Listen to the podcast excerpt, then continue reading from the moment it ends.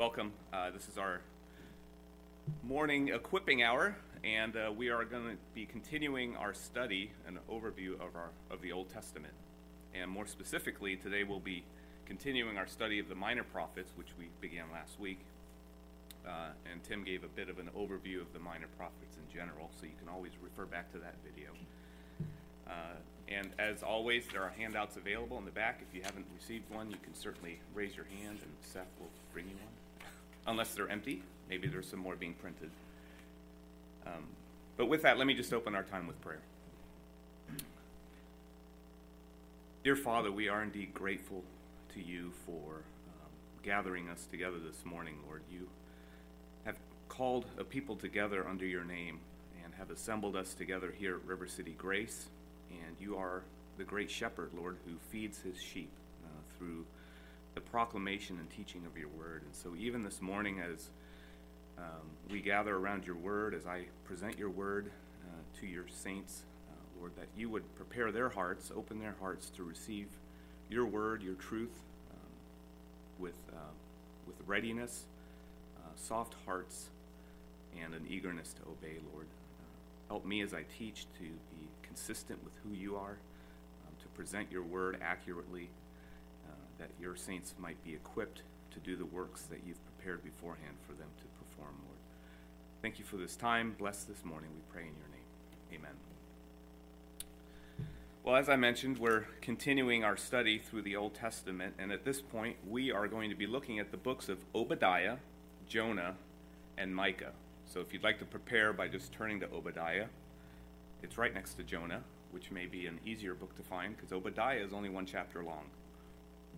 Um, so as you do that, uh, just generally ask you as well um, how have you found these overview studies uh, to be an encouragement in your own life? Um, has it motivated you maybe to pursue the Old Testament a little bit more?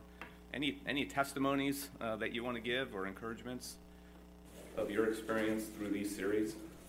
Yeah, Garrett? Yeah, I pretty exclusively lived in the New Testament for most of my adult believing life, and that's obviously a bountiful blessing of riches there. But this overview has really brought out how much I had missed focus on the Old Testament. I've kind of completely reverted course as a result. Oh, great. Yeah. That's a great encouragement. Yeah, it's been fantastic. Good. Anyone else? Well, I've, I've personally shared that same uh, sentiment. I've, I've, you know, I've been a man of the New Testament for many, many years and have kind of uh, stayed away from the Old Testament. I've, i mean, I've read through it, but in regards to taking a more focused study of it, it's, uh, it's been a challenge because I get lost. And so these overviews that have been presented by other teachers, as well as the time I've had to spend in preparing for these, have really encouraged me and, and have given me a, a greater appreciation for the work that the Lord is doing uh, through the entirety of His Word, and we know that all Scripture is inspired by God and profitable for teaching and reproof, for correction and training in righteousness, right? So that we would be adequately equipped. So, so anyway, I hope you find uh, that to be the case, and I hope that this study of the uh, minor prophets will indeed encourage you to pursue them yourselves. So, so as we do, we're going to be looking at the book of Obadiah, and the way we're going to approach this um, is to just make some general observations about each of these books. Uh, we'll, we'll provide some context, and then we'll look at, the, at, each book in a little bit more detail. So let's make some general observations about the book of Obadiah. Now, if you look at uh, verse 1, there is no chapter reference, so it's just verses. Verse 1, it says, The vision of Obadiah. So, who is Obadiah? Well, we don't really know much about him. There isn't much said. The name Obadiah shows up in the Old Testament numerous times, but it's not necessarily in reference to this Obadiah. But it is a book named after the prophet who received the vision. Uh, but again, we don't know much about him. His name can be translated to mean servant of the Lord or the one who serves Yahweh. Obadiah is the shortest book in the Old Testament. Again, it's only 21 verses long. But again, length does not mean it's less important. Obadiah is the only Old Testament book not mentioned in the New Testament. Now, I don't know the relevance of that, it's just all the commentaries I've read seem to mention it, so I thought I'd share it with you, and you can make some inference from that if you'd like. But in verse 1, we read, Thus says the Lord God concerning Edom. We read that this message is concerning Edom. Although there is some debate on the date of the writing of this book, many believe it takes place after the fall of Jerusalem in 586 BC. And as it is about Edom, and we'll get into who Edom is, and um, it's about the Edomites, and they lived, the Edomites lived southeast of the Dead Sea in the mountainous regions. They lived in the, in the mountaintops um, and near the, the King's Highway. Uh, the King's Highway, which still exists today, is a major trade route between Africa and Europe and Asia. And that was a very uh, well used travel um, path of travel for trade. And that the Edomites lived along the King's Highway, and that would become relevant at one point as well. So, just a general outline of the book of Obadiah. Uh, we'll see in verses 1 through 14 God's judgments on Edom. And within that, we'll see in verses 1 through 9 Edom's judgments, and then reasons for Edom's judgments in verses 10 through 14.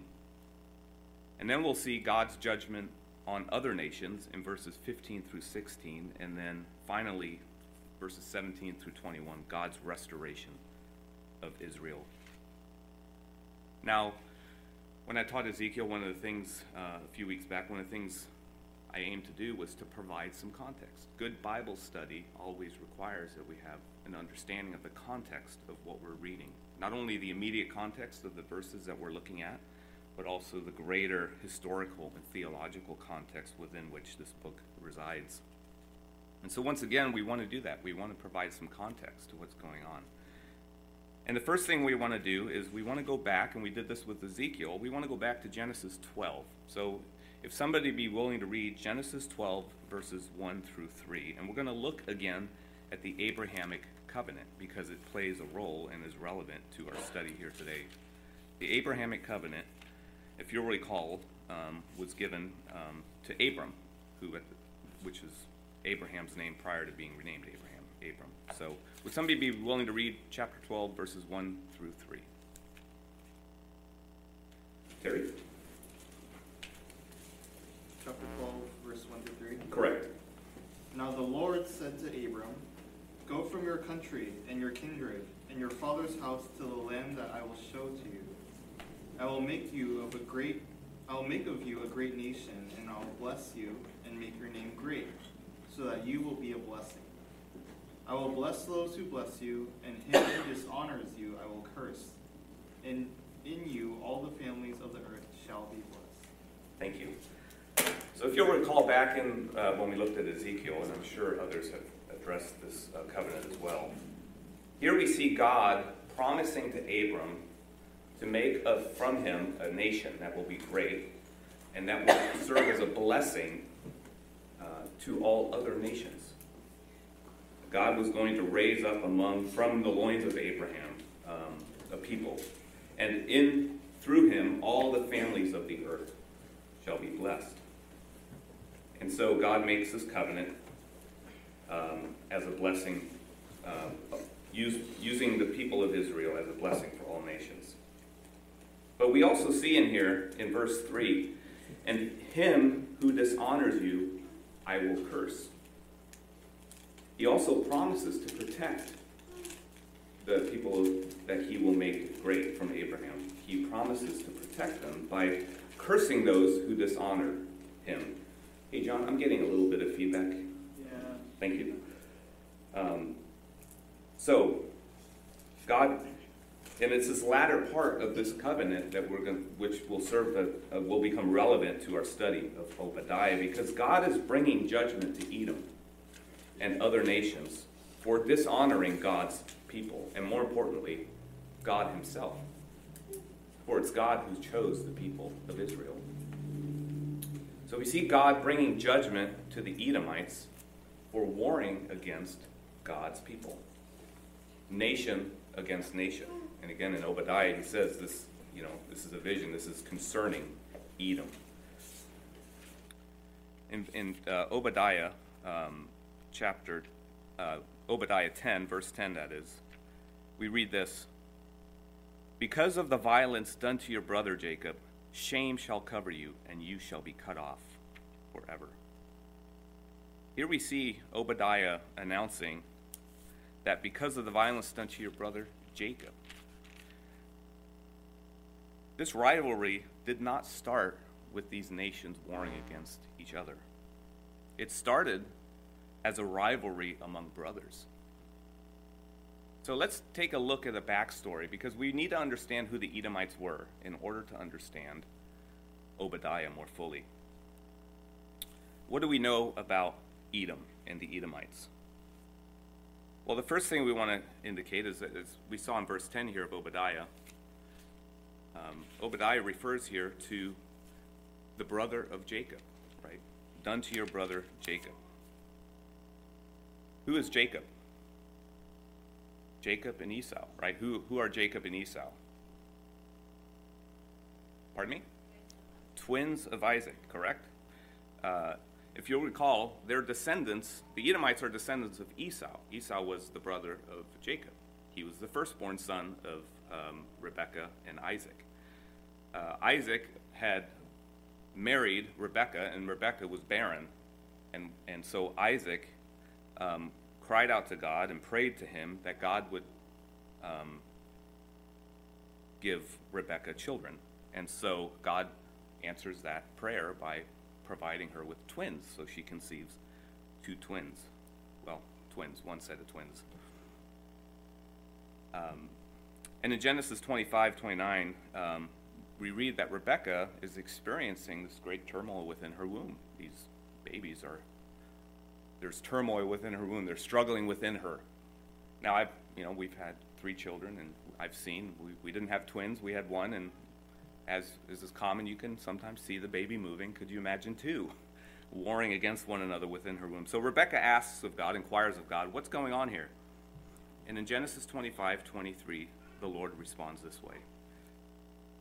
The Lord said to her, Two nations are in your womb, and two peoples from within you shall be divided. The one shall be stronger than the other, the older shall serve the younger. So here God makes a declaration that there are two nations within her womb, and one will be stronger than the other, and the older will serve the younger. And this will all become relevant as we look at Obadiah. So, who was born first? Esau, right? And who was a close second? Obviously Jacob, right? Hanging on to his heel. Um, I did pay attention in school. Um, but what's important is that Esau, being the firstborn, was to inherit the birthright. Being the firstborn, and by, by tradition, he had the privilege of receiving the birthright. Now, the birthright was basically upon the death of the patriarch of the family, the, the next firstborn son would receive a greater share of the inheritance and then would serve the role of the patriarch of the family. But what happened to that birthright? He sold it, right? For what? A bowl of soup. Esau was a hunter, he was a man of the field. He was out hunting one day and he came back and he was famished. Jacob, who was a little soft fingered, was in the kitchen cooking some soup. And uh, because of his fleshly hunger, Esau was starving and was willing to sell his birthright for a bowl of soup. A momentary fleshly desire overruled him, and as a result, he sold his birthright. And eventually, Esau comes along, I'm sorry, Jacob comes along, dresses up as Esau, wearing a hairy cloak and going into his ailing father, Isaac, and eventually receives the blessing from Isaac. So he steals the blessing from um, Esau, and Jacob is then blessed and becomes uh, inherits the birthright. But Esau, in the manner in which he treated it, despises the birthright. Randy. involved in that uh, deception as well. Absolutely, yeah. So his mother, who favored Jacob, helped to orchestrate this this uh, theft, if you will, or this um, yeah, this stealing of the birthright. But Esau, it says in Genesis 25 that in this way Esau despised the birthright. Esau had, he was indifferent to the spiritual things that God was working. He had no care for um, the workings of God, the, um, and this birthright that he was to inherit. And Esau despised his birthright. And then Jacob cheated him out of it. Well, Jacob cheated him out of it. Moments later, Esau shows back up and learns that he has lost his birthright. And as a result, he seeks to kill Jacob. But Rebekah tells Jacob to flee, and, and, and uh, Jacob is spared at that point. Now, Jacob would later be renamed Israel, and Esau would later be renamed Edom. Esau means hairy, Edom means red, in reference to the red soup, but also maybe in reference to hair. Hairy, he was a hairy red man. Um, but nonetheless, Jacob would become Israel, and Esau would become Edom. And this rivalry continues on even to this day. It's, an, it's a rivalry that has gone on and on and on in history. It, and this rivalry among the people of Israel and the people of the Edomites is, is referenced a lot in the Old Testament. Um, there's one incident when um, Israel is, uh, has escaped Egypt, they've been freed from slavery, and they're traveling along up to the north, and they need to get passage through the land of Edom. But the king, the Edom, Edomites, refuse them passage, and in fact begin warring against them. Uh, we also see this, this um, rivalry that continues on as evidenced um, later on in the New Testament. One can make a, a, a maybe a, a, distant reference to it. Um, if you'll recall, King Herod in the New Testament had uh, ordered a massacre of all the male children in, in an attempt to try to rid uh, the world of, of the Messiah who, who was born. And you can read about that in Matthew 2. But King Herod was of the line of the Edomites. Um, and so this ha- hatred and this, this enmity that existed among these brothers has perpe- perpetuated through time and history. And it again happened when the Edomites warred against Israel after the destruction of the temple. Uh, they were scattered. If you'll recall, in 586 BC, we looked at this back in Ezekiel and in other studies. Uh, the Edomites um, attacked Jerusalem, or the Israelites, as they were fleeing Jerusalem and were sent out into exile. They pillaged them, they, they warred against them. And we go back to the covenant now, and we recognize that God takes notice of that. Those who curse his, those who dishonor his people will be cursed. And so we see God here responding in the book of Obadiah to this ongoing enmity that has existed between these two groups of nations. Are there any questions at this point about the background? Do you guys have any sibling rivalries? Tim? Did you say this is Judah fleeing Jerusalem when the Babylonians are? Yes, are yeah, there's some reference to that. Um, and it's, uh, you know, there's some debate as to when Obadiah was written, so, but most have landed at, at that point, it's after. Matt, you said that the, that the rivalry is still going on today. Well, I'm, yeah, maybe I misspoke. Um, I wouldn't be able to prepare to answer how that's working its way out, so, Are the Edomites still around in some form? no, I don't know. Um, yeah, I think I'm gonna reel that back a little bit, yeah. Um, yeah, I'm not prepared to answer that one. So, yeah, I misspoke on that. Um, but during the time that we were dealing with here in the Old Testament, that rivalry continued on for, for many, many generations. So, but we see that, um, I think I've jumped ahead on my notes here. So let's, let's, with that in context now, let's take a look at Obadiah. Turn with me to Obadiah. Uh, We should be there already. And in verses 1 through 9, um, we see that God is going to bring judgment on Edom. And he says this in verse 3 as to why. In verse 3, he says, The pride of your heart has deceived you, you who live in the clefts of the rock, in your lofty dwelling, who say in your heart, Who will bring me down to the ground? Though you soar aloft like the eagle, though your nest is set among the stars, from there I will bring you down, declares the Lord. Here we see that Edom has exalted themselves above Judah. They've, they've viewed their high dwelling place as a, as a way of looking down upon others. Their pride has lifted them up, um, and they have um, felt in, in um, what's the word I'm looking for? Uh, indefensible, or in, they, they couldn't be defeated. What's the word? What would be a good word for that? Vulner- invulnerable, right? Um, they had exalted themselves above Israel, even viewing their high place as evidence of their superiority over Israel. Yet God was going to judge them and bring them down. Um, but why? So let's look at reasons for Edom's judgment in verses 10 through 14. Uh, would somebody be willing to read verse 12?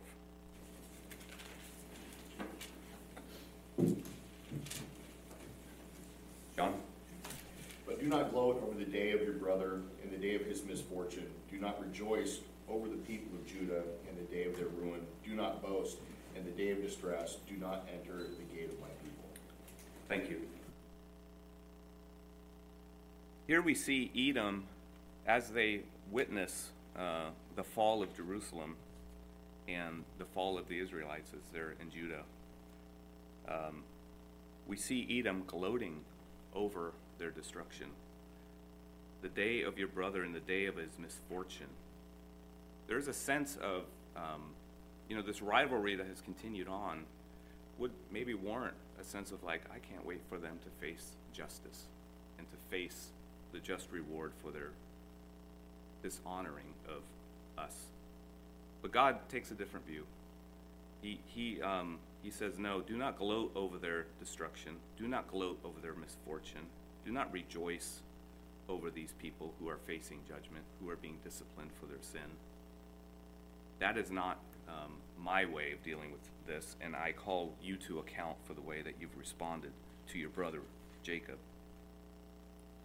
And so God brings judgment on Edom because of their uh, prideful response to the discipline that the Lord was bringing to his people. Now, part of reading these books is to also search our own hearts, right? And to recognize that we have enemies in this world. There are people who wish our destruction, you know, in, in small and great ways. And we want justice. We want people to face the due justice for their sinful actions. Um, and yet, we need to be careful that we don't do so in a manner that is gloating and um, prideful, but to do so with a sense of fear and trembling. Because the Lord disciplines those whom he loves, and he will judge those who continue to rebel against him. And it's for God to do that. Um, there's all sorts of, you know, we do have a, a, a system of justice in this world that we can pursue when we've been wronged. But we should really take care not to gloat over the destruction and, and even, even just punishment that others experience as a result of their sin. You know, we, we can be stirred up so much um, in our hatred towards those who are sinning against us that we wish that upon them. But here we see God judging a nation for boasting and, and gloating over the destruction or the discipline of another nation. And he's calling to them, them to account for it and he's, he's going to be cursing them as a result. And so Edom is facing that sort of judgment. Um, and we need to be careful even as we consider the you know, course of our world and the, and the things that we experience. But so in the first part of this book, then, we see uh, in verses 1 through 14 that there's a specific judgment brought to Edom for their gloating over the, uh, the discipline of Jerusalem.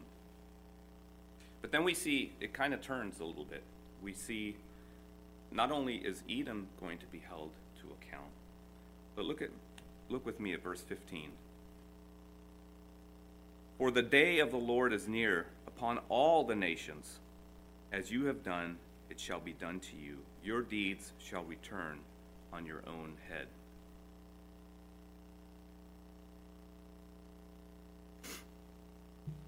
This day of the Lord, we've talked about this. Tim mentioned it last week. um, is, a, is a common theme among some of these prophetic books, is that final day of judgment, that final day of restoration that will come.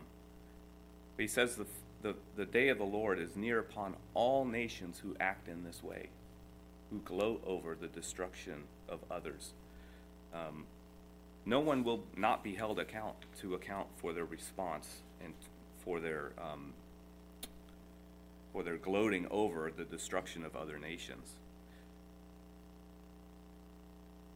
But we also see then in verse 17 um, that God will restore his people. In verses 17 through 21, we see God will restore his people.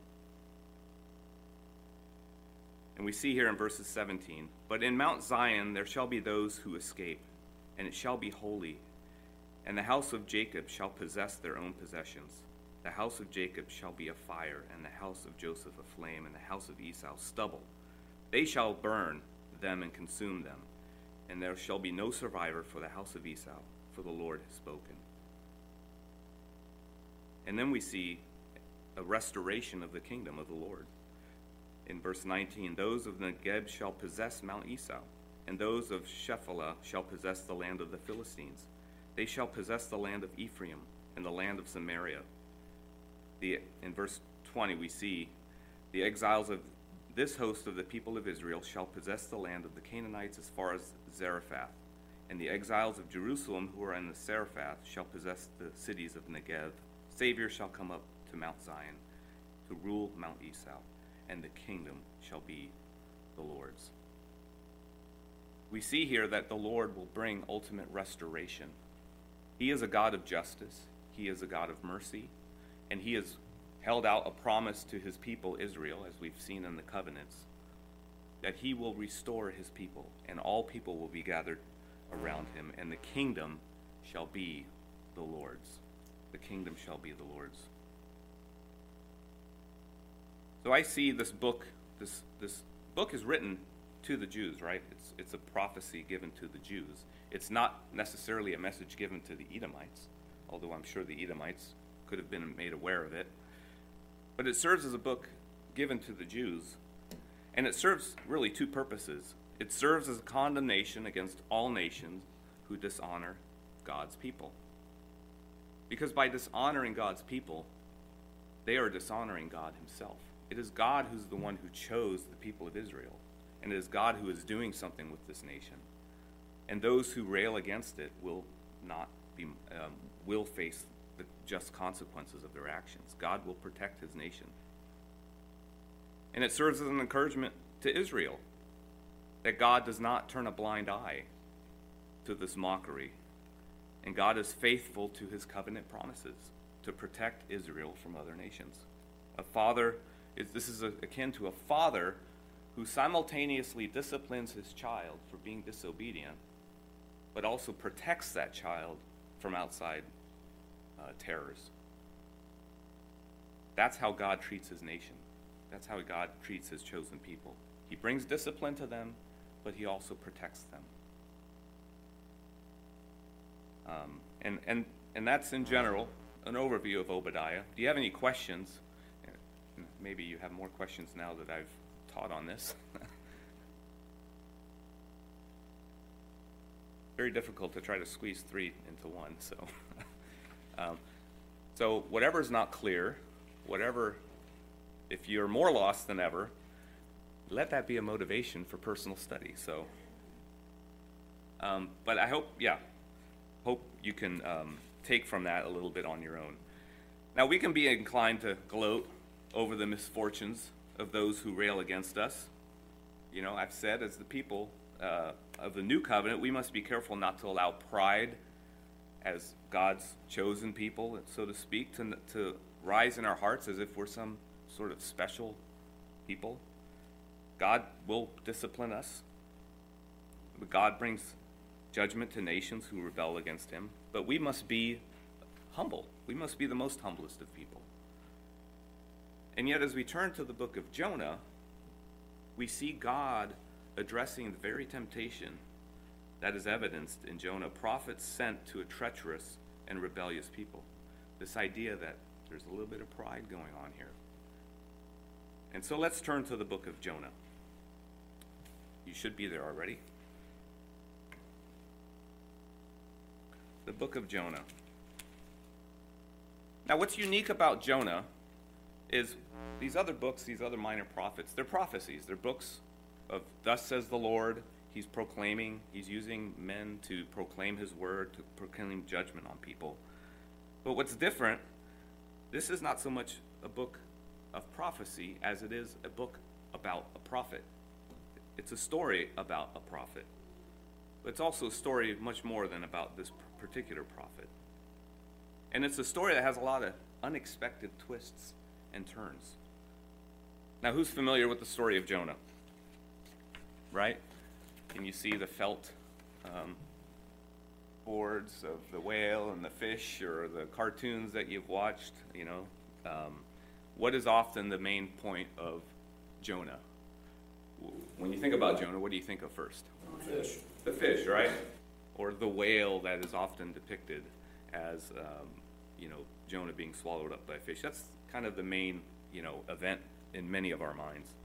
But as we look through this, I'll, you know, we hope we can find some of these interesting twists and turns that take place throughout this entire book uh, that serve a purpose. And so, let's look at Jonah and and let's take a summary of Jonah as as the following. Um, we have a general outline. We call it the first call of Jonah in chapter 1. Then we have Jonah's first prayer in chapter 2. Then we'll look at the second call of Jonah in verse in chapter 3. And in chapter 4, Jonah's second prayer with an epilogue at the end of that. So, here we see Jonah. Um, and in chapter 1, we see the first call of Jonah. In chapter 1, we read uh, Now the word of the Lord came to Jonah, the son of Amittai, saying, Arise, go to Nineveh, that great city, and call out against it, for their evil has come up before me. Now, Nineveh was the capital city of the Assyrian Empire. It was a rather large city. Uh, later on, we learned it was a three days journey in breadth. Um, and it was an increasingly sinful and corrupt nation, known for its cruelty. God had seen all their evil that they were con- that they were doing, and he was going to respond by overthrowing the city. And yet he was also providing an opportunity for the citizens to repent by warning them. And this is why he sends Jonah. So Jonah, who is of God's people, remember one of the one of the callings for the people of Israel was to represent God to the world. He's being raised up as a prophet. Would you not think he would be eager to take this message of of of pending doom and an opportunity to turn from their sinful ways and run to the city and proclaim this message? And that's where we end up with our first twist. What does he do? He runs away. He tries to run away in a very far, a far distance. 2,500 miles he tries to go from, from Israel over to Tarshish, which is across the Mediterranean Sea, all the way to, um, to the west. 2,500 miles away is his attempt. He tries to leave, which is not the response you would expect, right? He tries to get away from the presence of the Lord. He has no interest in warning Nineveh. And at this point in the story, we don't know why. We'll learn later. But he has no interest in warning Nineveh. He instead wants to flee and run away. And so what does he do? He, he hires a ship. He, he buys a fare to, to then get on a ship with some sailors who are transporting some cargo. And he hops on and he goes into the belly of the, of the uh, ship and falls asleep. And then what happens? Yeah, we have a terrible, terrible storm that the Lord raises up. What does that first indicate to the man who's trying to flee the Lord? The Lord is right there. He has not fled. I mean, he has not fled the presence of the Lord. The Lord is right there with him. And so the Lord causes this great storm uh, and great waves to the point where it's, it's endangering the ship it's going to break up. It's endangering the sailors on board. It's endangering uh, their livelihood. And so these sailors are like, what's going on? They're, they're fearful. Um, and so they cry out to their own gods, right? They, they each respond uh, in faith, so to speak, to their own gods, which don't exist, but they're crying out to them nonetheless, trying to figure out what's going on. And what, how do they respond? Well, they first start by casting all of their cargo over the ship because they're trying to save their ship. They're throwing their livelihood overboard. And what's Jonah doing at this time? He's asleep in the belly, right? And so what do they do? They go downstairs, they wake him up, and they say, Pray to your God, tell us what's going on. You should be praying to him as well. The sailors try, in an attempt to try to figure out what's going on, cast lots to figure out what has brought this upon us. And the lot falls to Jonah, and they figure out that something's going on with Jonah here. And so the so they ask him, and, and Jonah tells the sailors that this is all owing to him fleeing the Lord. And we see him say, I fear the Lord, the God of heaven, who made the sea and the dry land. And, um, and this is all in verse, uh, in chapter 1. Uh, and he says in verse 9 here, And he said to them, I am a Hebrew. I fear the Lord, the God of heaven, who made the sea and the dry land. What's ironic about that? Yeah, he's acting opposite. He's just mouthing words, right? He's not actually acting upon what he has proclaimed to be a Hebrew, a man who, who fears the Lord. Who is in fear? Jonah's asleep, right? It's the sailors who are fearful. Obviously, they're fearful of living, losing their lives at this point. But the ironic twist is here Jonah proclaims to fear the Lord, yet he's actually has run away from the Lord or has attempted to. And so instead, now, now that Jonah has kind of admitted that this is this situation, the storm, this, uh, this um, danger has come upon them because of his actions, uh, what should be Jonah's response? Repentance, maybe? Oh, guys, I'm sorry. This is all because of me. I should turn back and do what is right and save you guys from the destruction that you're, we're obviously all facing. But what does he say instead? He says, Oh, it's because of me. Throw me overboard. Right? In other words, I don't even, I still don't want to do what I'm called to do. I don't want to go back to Nineveh. Just throw me overboard. He, he's, he's so foolish, he won't even jump over himself, right? He won't even jump the boat and kill himself. He asks the sailors to do it. Great, you know. And so the sailors are like, what are we going to do? And it turns out that he, rather than taking responsibility for his rebellion, Jonah instead puts it on the sailors to throw him overboard. And here's another twist the sailors begin to truly fear God. In one ver- uh, chapter, in chapter 1, verse, verse 14, as they're about to throw him overboard, they say, Therefore they called out to the Lord, O Lord, let us not perish for this man's life and lay not on us innocent blood, for you, O Lord, have done as it pleased you. And so, they're about to throw him overboard. They preemptively seek God's forgiveness for this act, and and or to not uh, lay his life on their shoulders. They pick him up and throw him overboard. And the sea's calm. And what happens? Then the men feared the Lord exceedingly and they offered a sacrifice to the Lord and made vows. This is the other twist. Jonah, who claimed to fear the Lord, didn't, and now we see these men who were fearing other gods turning to the Lord in an exceedingly great um, fear and reverence, and they offered sacrifices to the Lord. Randy? Jonah, it struck me that he was willing to die rather than obey the Lord and go to Nineveh. Yeah, it's, it's an incredible, um, yeah, testimony of, of his, his prideful heart, um, his unwillingness to obey. To say he was a reluctant prophet is probably not enough, right? Um, he would, he would have rather died than to face, um, facing Nineveh. So, the sailors repent, and they truly begin to fear God. And then God appoints a fish. No, Jonah's out swimming around the ocean now, and he appoints a fish to swallow up um, Jonah. And then while he's in the belly, we see in chapter 2 Jonah's first prayer.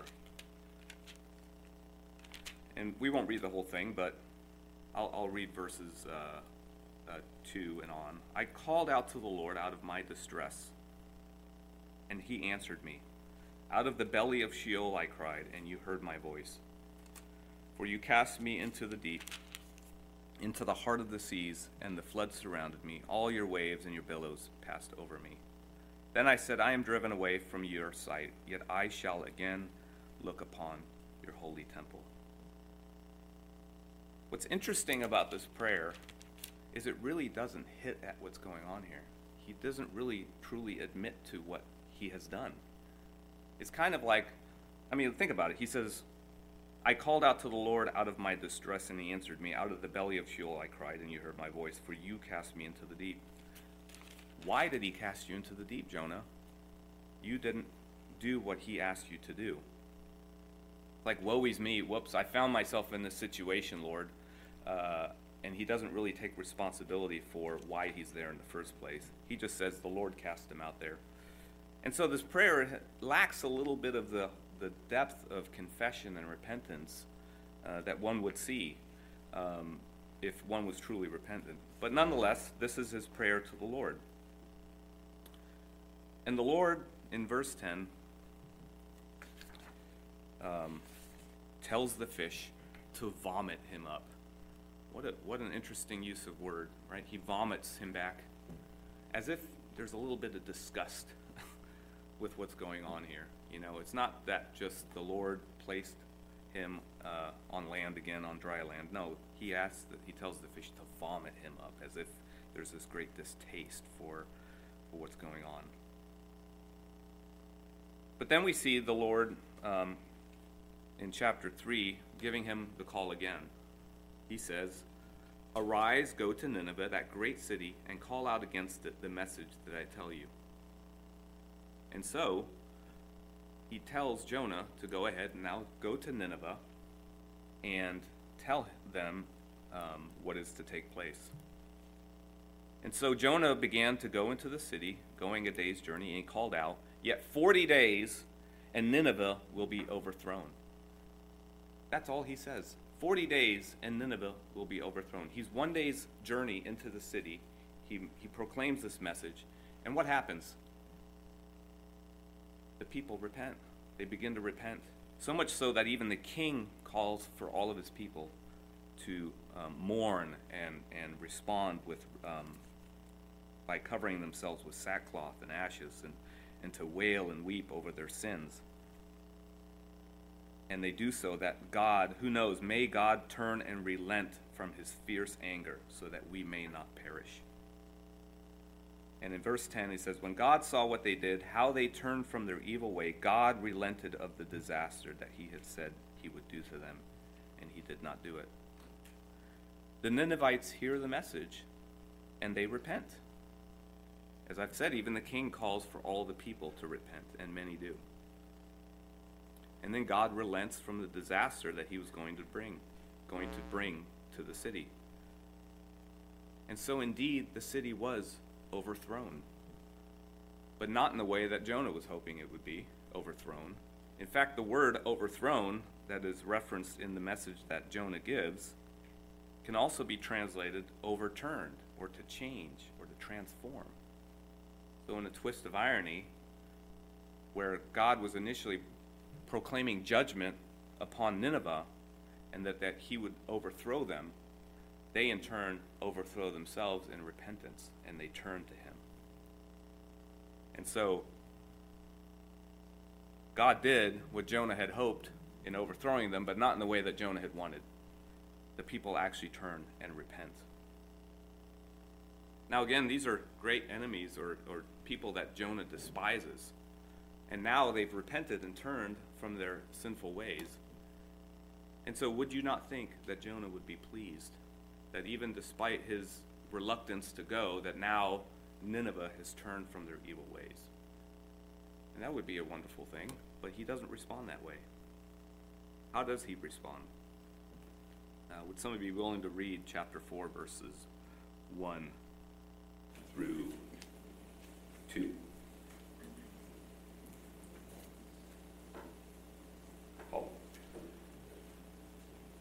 But it greatly displeased Jonah, and he became angry.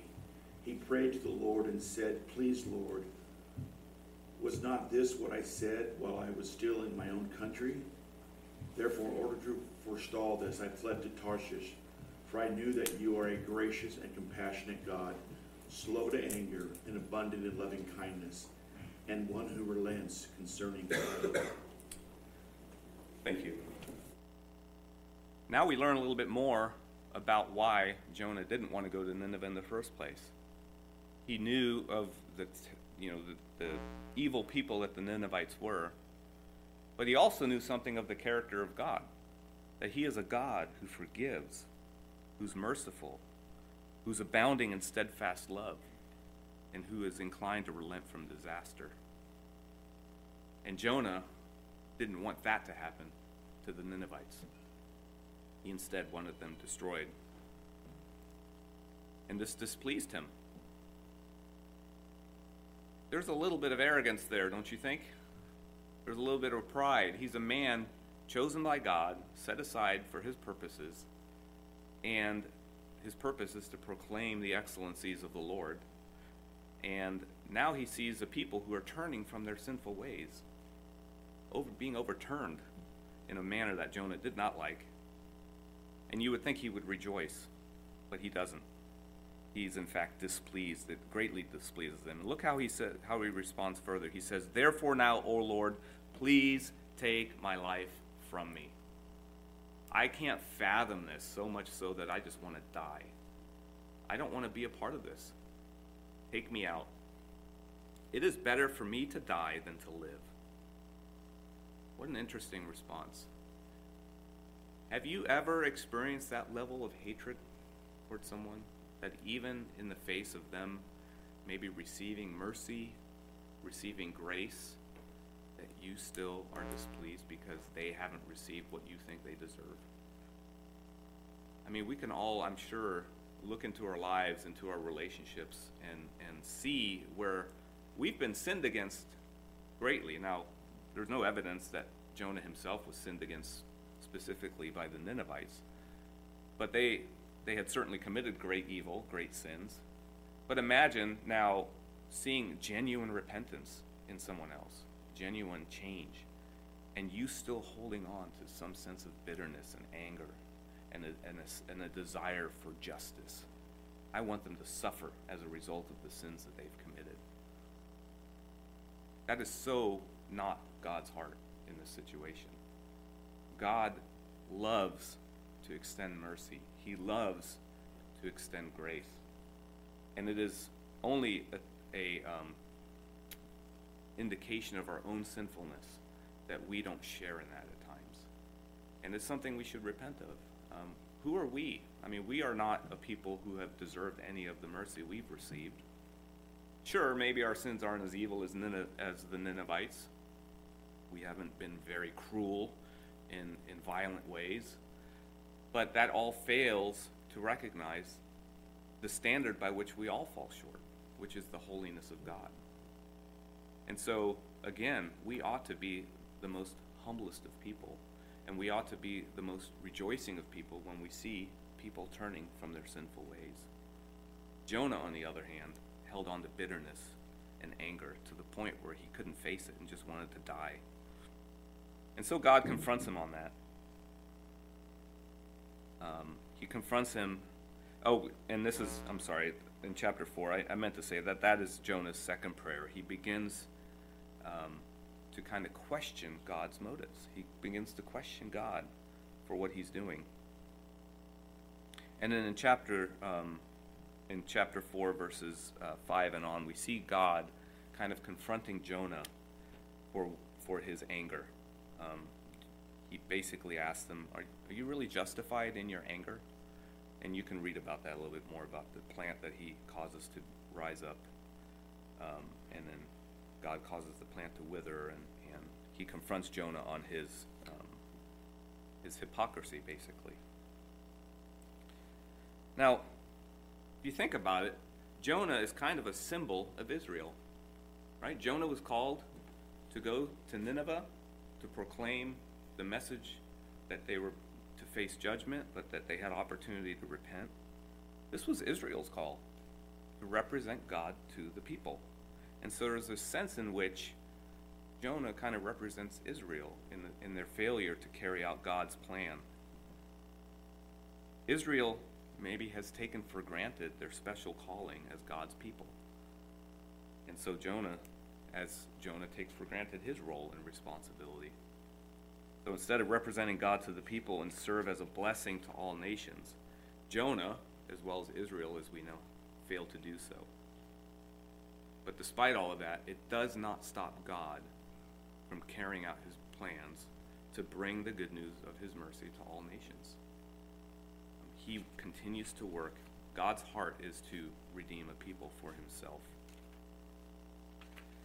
And so that's, again, hopefully an overview of Jonah that is confusing enough to motivate you to study it on your own. Hopefully it's been helpful. Uh, but any questions at this point as we make our turn into the book of Micah? It's Marcy? not so much a question, but Jonah's one of my favorites.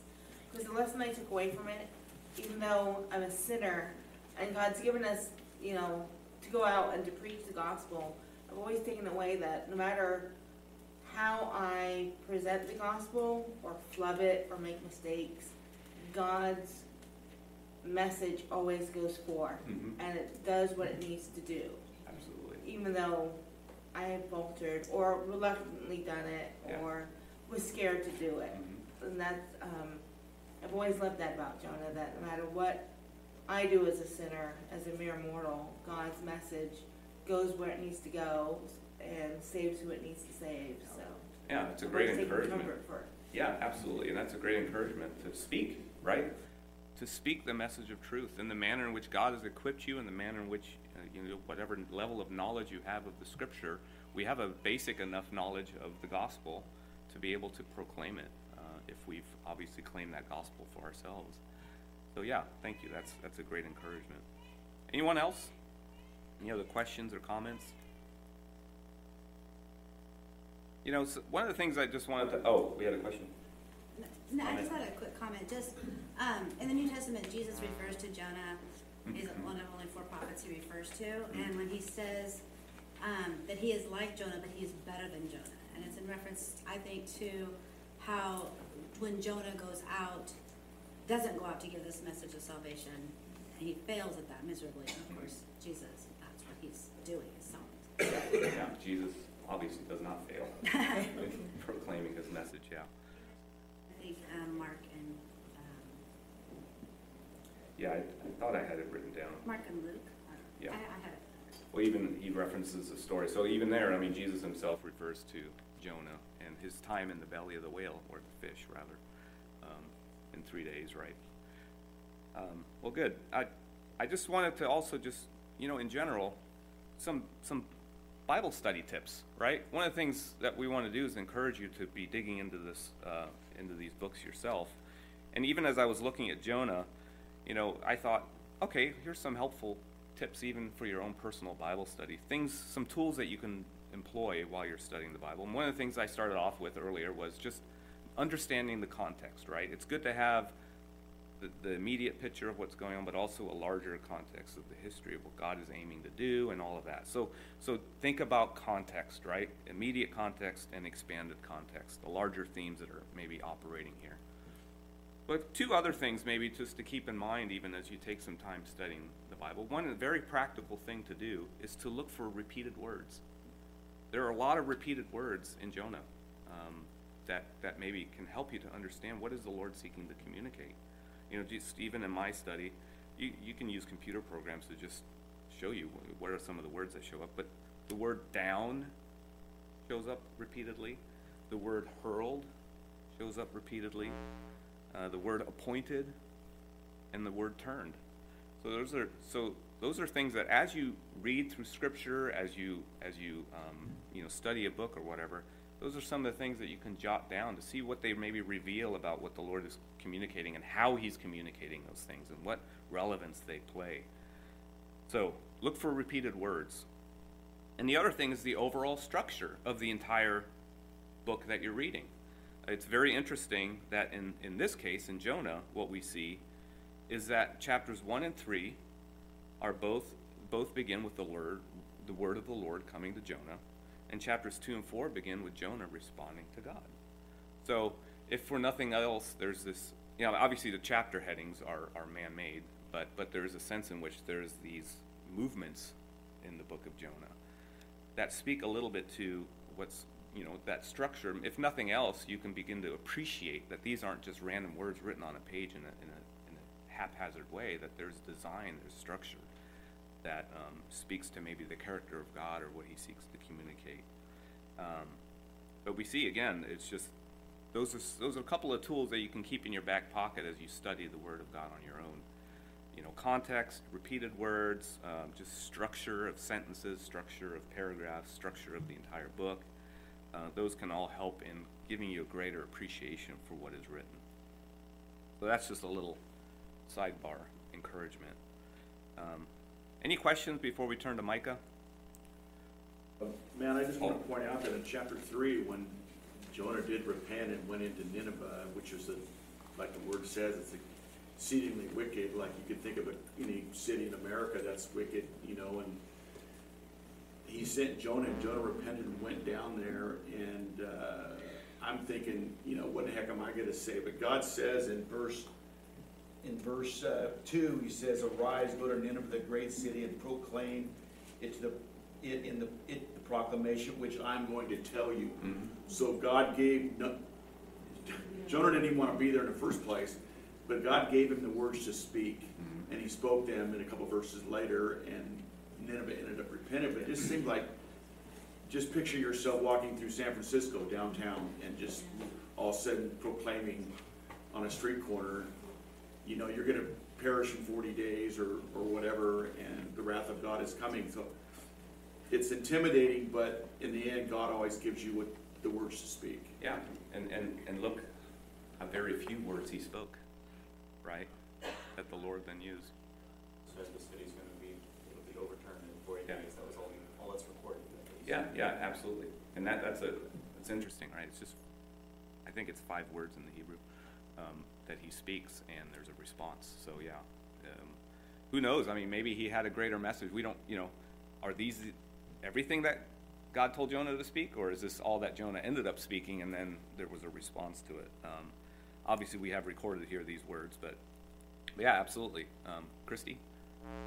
So, so did Jonah really repent, or did he just do what God told him to do, and is it the same thing? And It's questionable, right? because I know, like in my heart, sometimes I know the right thing, but it doesn't mean I really want to do it, but I do it anyway. Yeah, uh, I mean, that's, that's, Is that still repenting?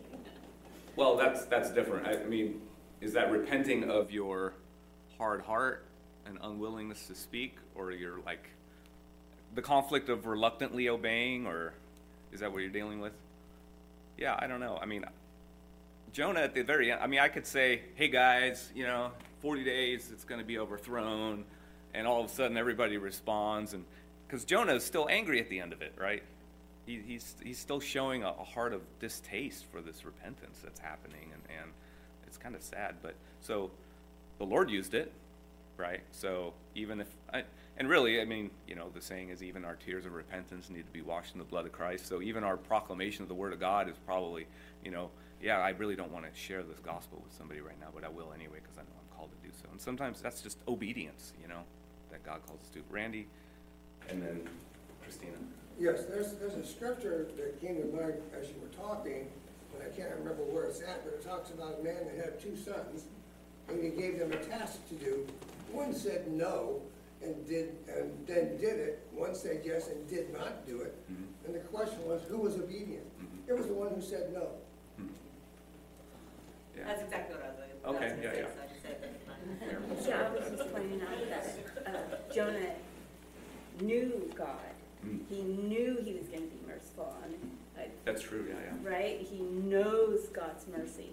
So therefore, he's running away because he knew God was gonna cause him to repent. Yeah, yeah.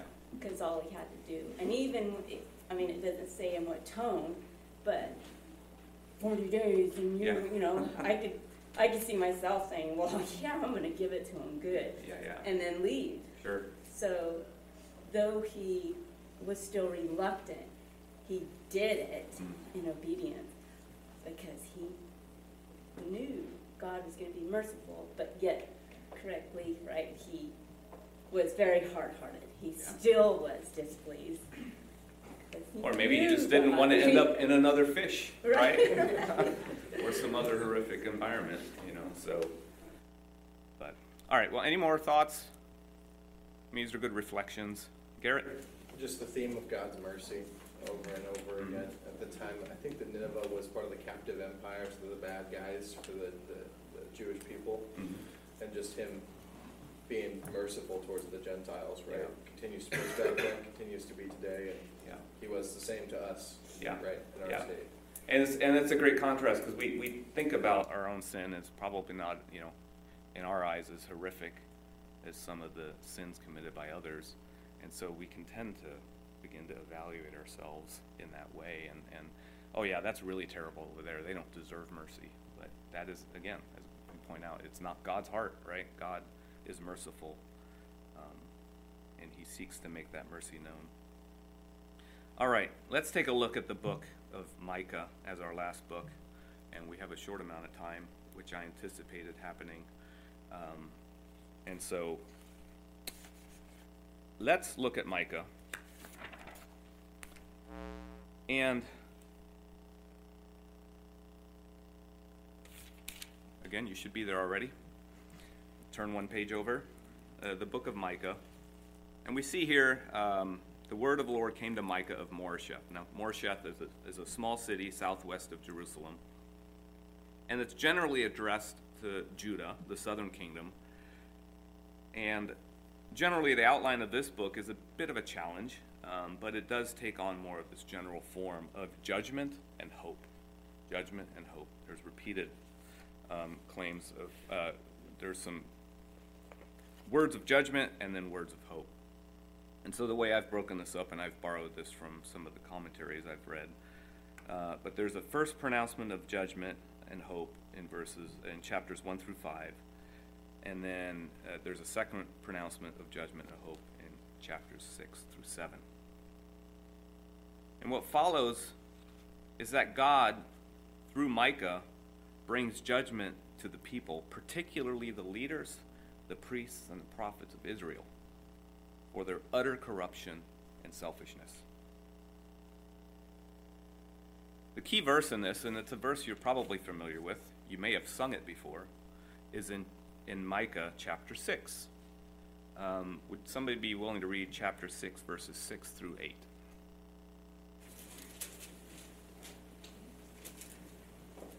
Or is somebody willing to sing it?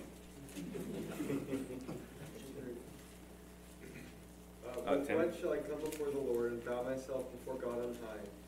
Shall I come before him with burnt offerings, with calves a year old? Will the Lord be pleased with thousands of rams, with ten thousands of rivers of oil? Shall I give my firstborn for my transgression, the fruit of my body for the sin of my soul? He has told you, O man, what is good. And what does the Lord require of you but to do justice, and to love kindness, and to walk humbly with your God? Thank you. He has told you, O man, what is good to do justice, to love kindness, and to walk humbly with your God. I like the way one commentary put this. To do justice, to love kindness, and to walk humbly with your God is genuine humanness. Genuine humanness. This is what marks out a person who is acting and walking in a manner consistent with whom God made them to be. To do justice, to love kindness, and to walk humbly with your God. It's not about the external offerings. You know, this is the question that is um, brought up here in verse 6. But this is what marks out a person who is truly acting in a human way, that, in the way that God has designed us. But what has happened, particularly among the leaders and powerful people, is that they have to use their positions, their skills, and their influence to serve and enrich themselves, to line their own pockets, and to steal from their own people. The in- complete antithesis of what God requires. And this is what God is confronting in Micah. The prophet Micah is raised up to condemn and bring a legal case against the people of Israel.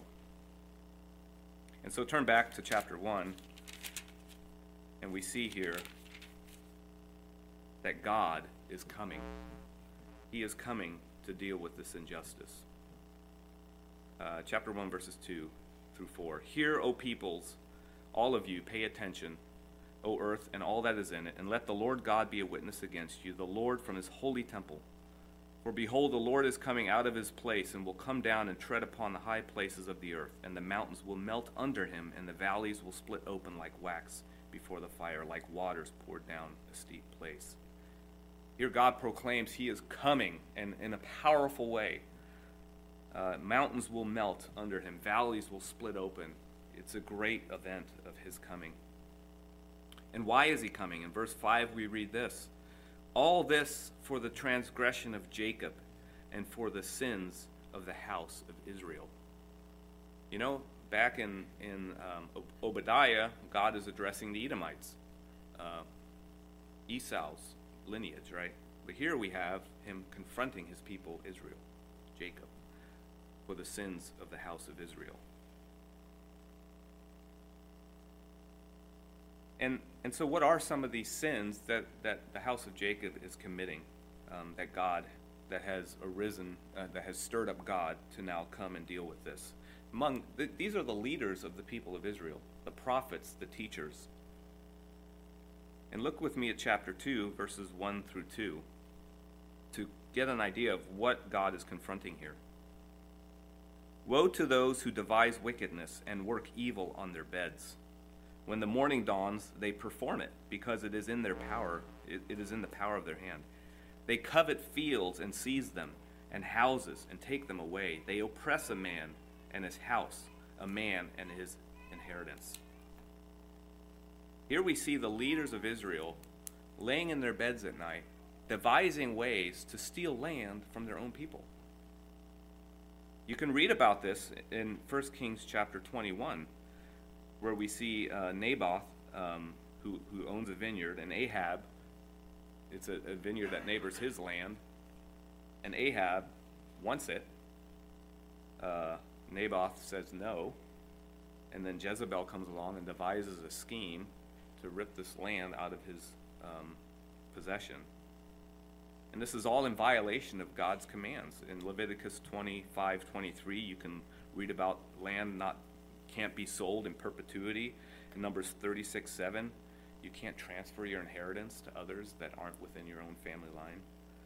And here are people devising schemes to rid, uh, to steal from their own people lands. Um, and, and in the interest of our waning time, what God continues to do in the book of Micah is to hold to account the leaders and priests and prophets who have violated their own people, who have violated, and he will bring justice for all of the injustice that is um, taking place. Imagine when the leaders of a, of a nation go awry, it impacts and affects the people that they're ruling over. Um, you know, we can, we can point to that even in our own world where governments are corrupt, and as a result of their corruption, and that the people under them suffer the consequences of that corruption unknowingly, or, or it makes it more difficult for them to live their lives as they ple- as they aim to do. And God does not turn a blind eye to that. He does not turn a blind eye to that here. And yet He offers hope. Um, he offers hope that in the latter days, um, people will gather around Him, and He will rule with justice, and He will rule uh, with a, a, a sovereign hand. And you can read about the hope that is offered in chapter 4. And, um, and so, just with that, let me come to a close, and I apologize for not spending more time on Micah. I had a lot of notes, I promise. But if I were to apply an overarching theme to all three of these prophetic books, it would be this Pride corrupts a people, but the Lord restores the humble and will bring justice. Pride corrupts the people, but the Lord restores the humble and will bring justice. There was pride in Obadiah when we saw Edom's prideful arrogance over his brother Jacob. We see the pride of Jonah uh, over Nineveh, um, willing rather to die than to bring them hope. We see pride in Israel's leaders in the book of Micah, where they use their power and influence to serve themselves rather, the peop- rather than the people whom they were tasked with um, shepherding and taking advantage of them to enrich themselves. And yet, God will restore all things. He will bring justice to this world, He will rid this world of all evil. The question is are we willing to wait for that? That's how Micah ends in chapter 7, verse 7. And um, let this maybe be our closing prayer. Are you willing to wait, even as Micah says here in chapter 7, verse 7? But as for me, I will look to the Lord. I will wait for the God of my salvation. My God will hear me. Rejoice not over me, O my enemy, when I fall. I shall rise when I sit in darkness. The Lord will be a light to me. We have a great hope. God will bring justice, uh, and He will restore this world in the manner that suits His purposes and will be a blessing to all of us. Any final questions or comments? Randy? Well, making an addendum to my comment to Chris's questions earlier, in comparing what her question was to the father with the two sons, I compared them, but it's important to contrast when you're using scripture to explain scripture to be as complete as possible. What I didn't say and came to me later was that, that one son did it of his own volition, the spirit working in him, where Jonah never came to that place. God twisted his arm to do what he had to do. Good. Does that clarify, Christie? Yeah, thank you. Any other comments or questions? You know, I think about, um, uh, I think of Micah, I think of Micah five two, which is mentioned in the early Right. gospels. Uh, but as for you, Bethlehem of Ephratah, too little to be among the clans of Judah. From you, one will go forth for me to be ruler in Israel. His goings forth are from long ago, from the days of eternity. Amen.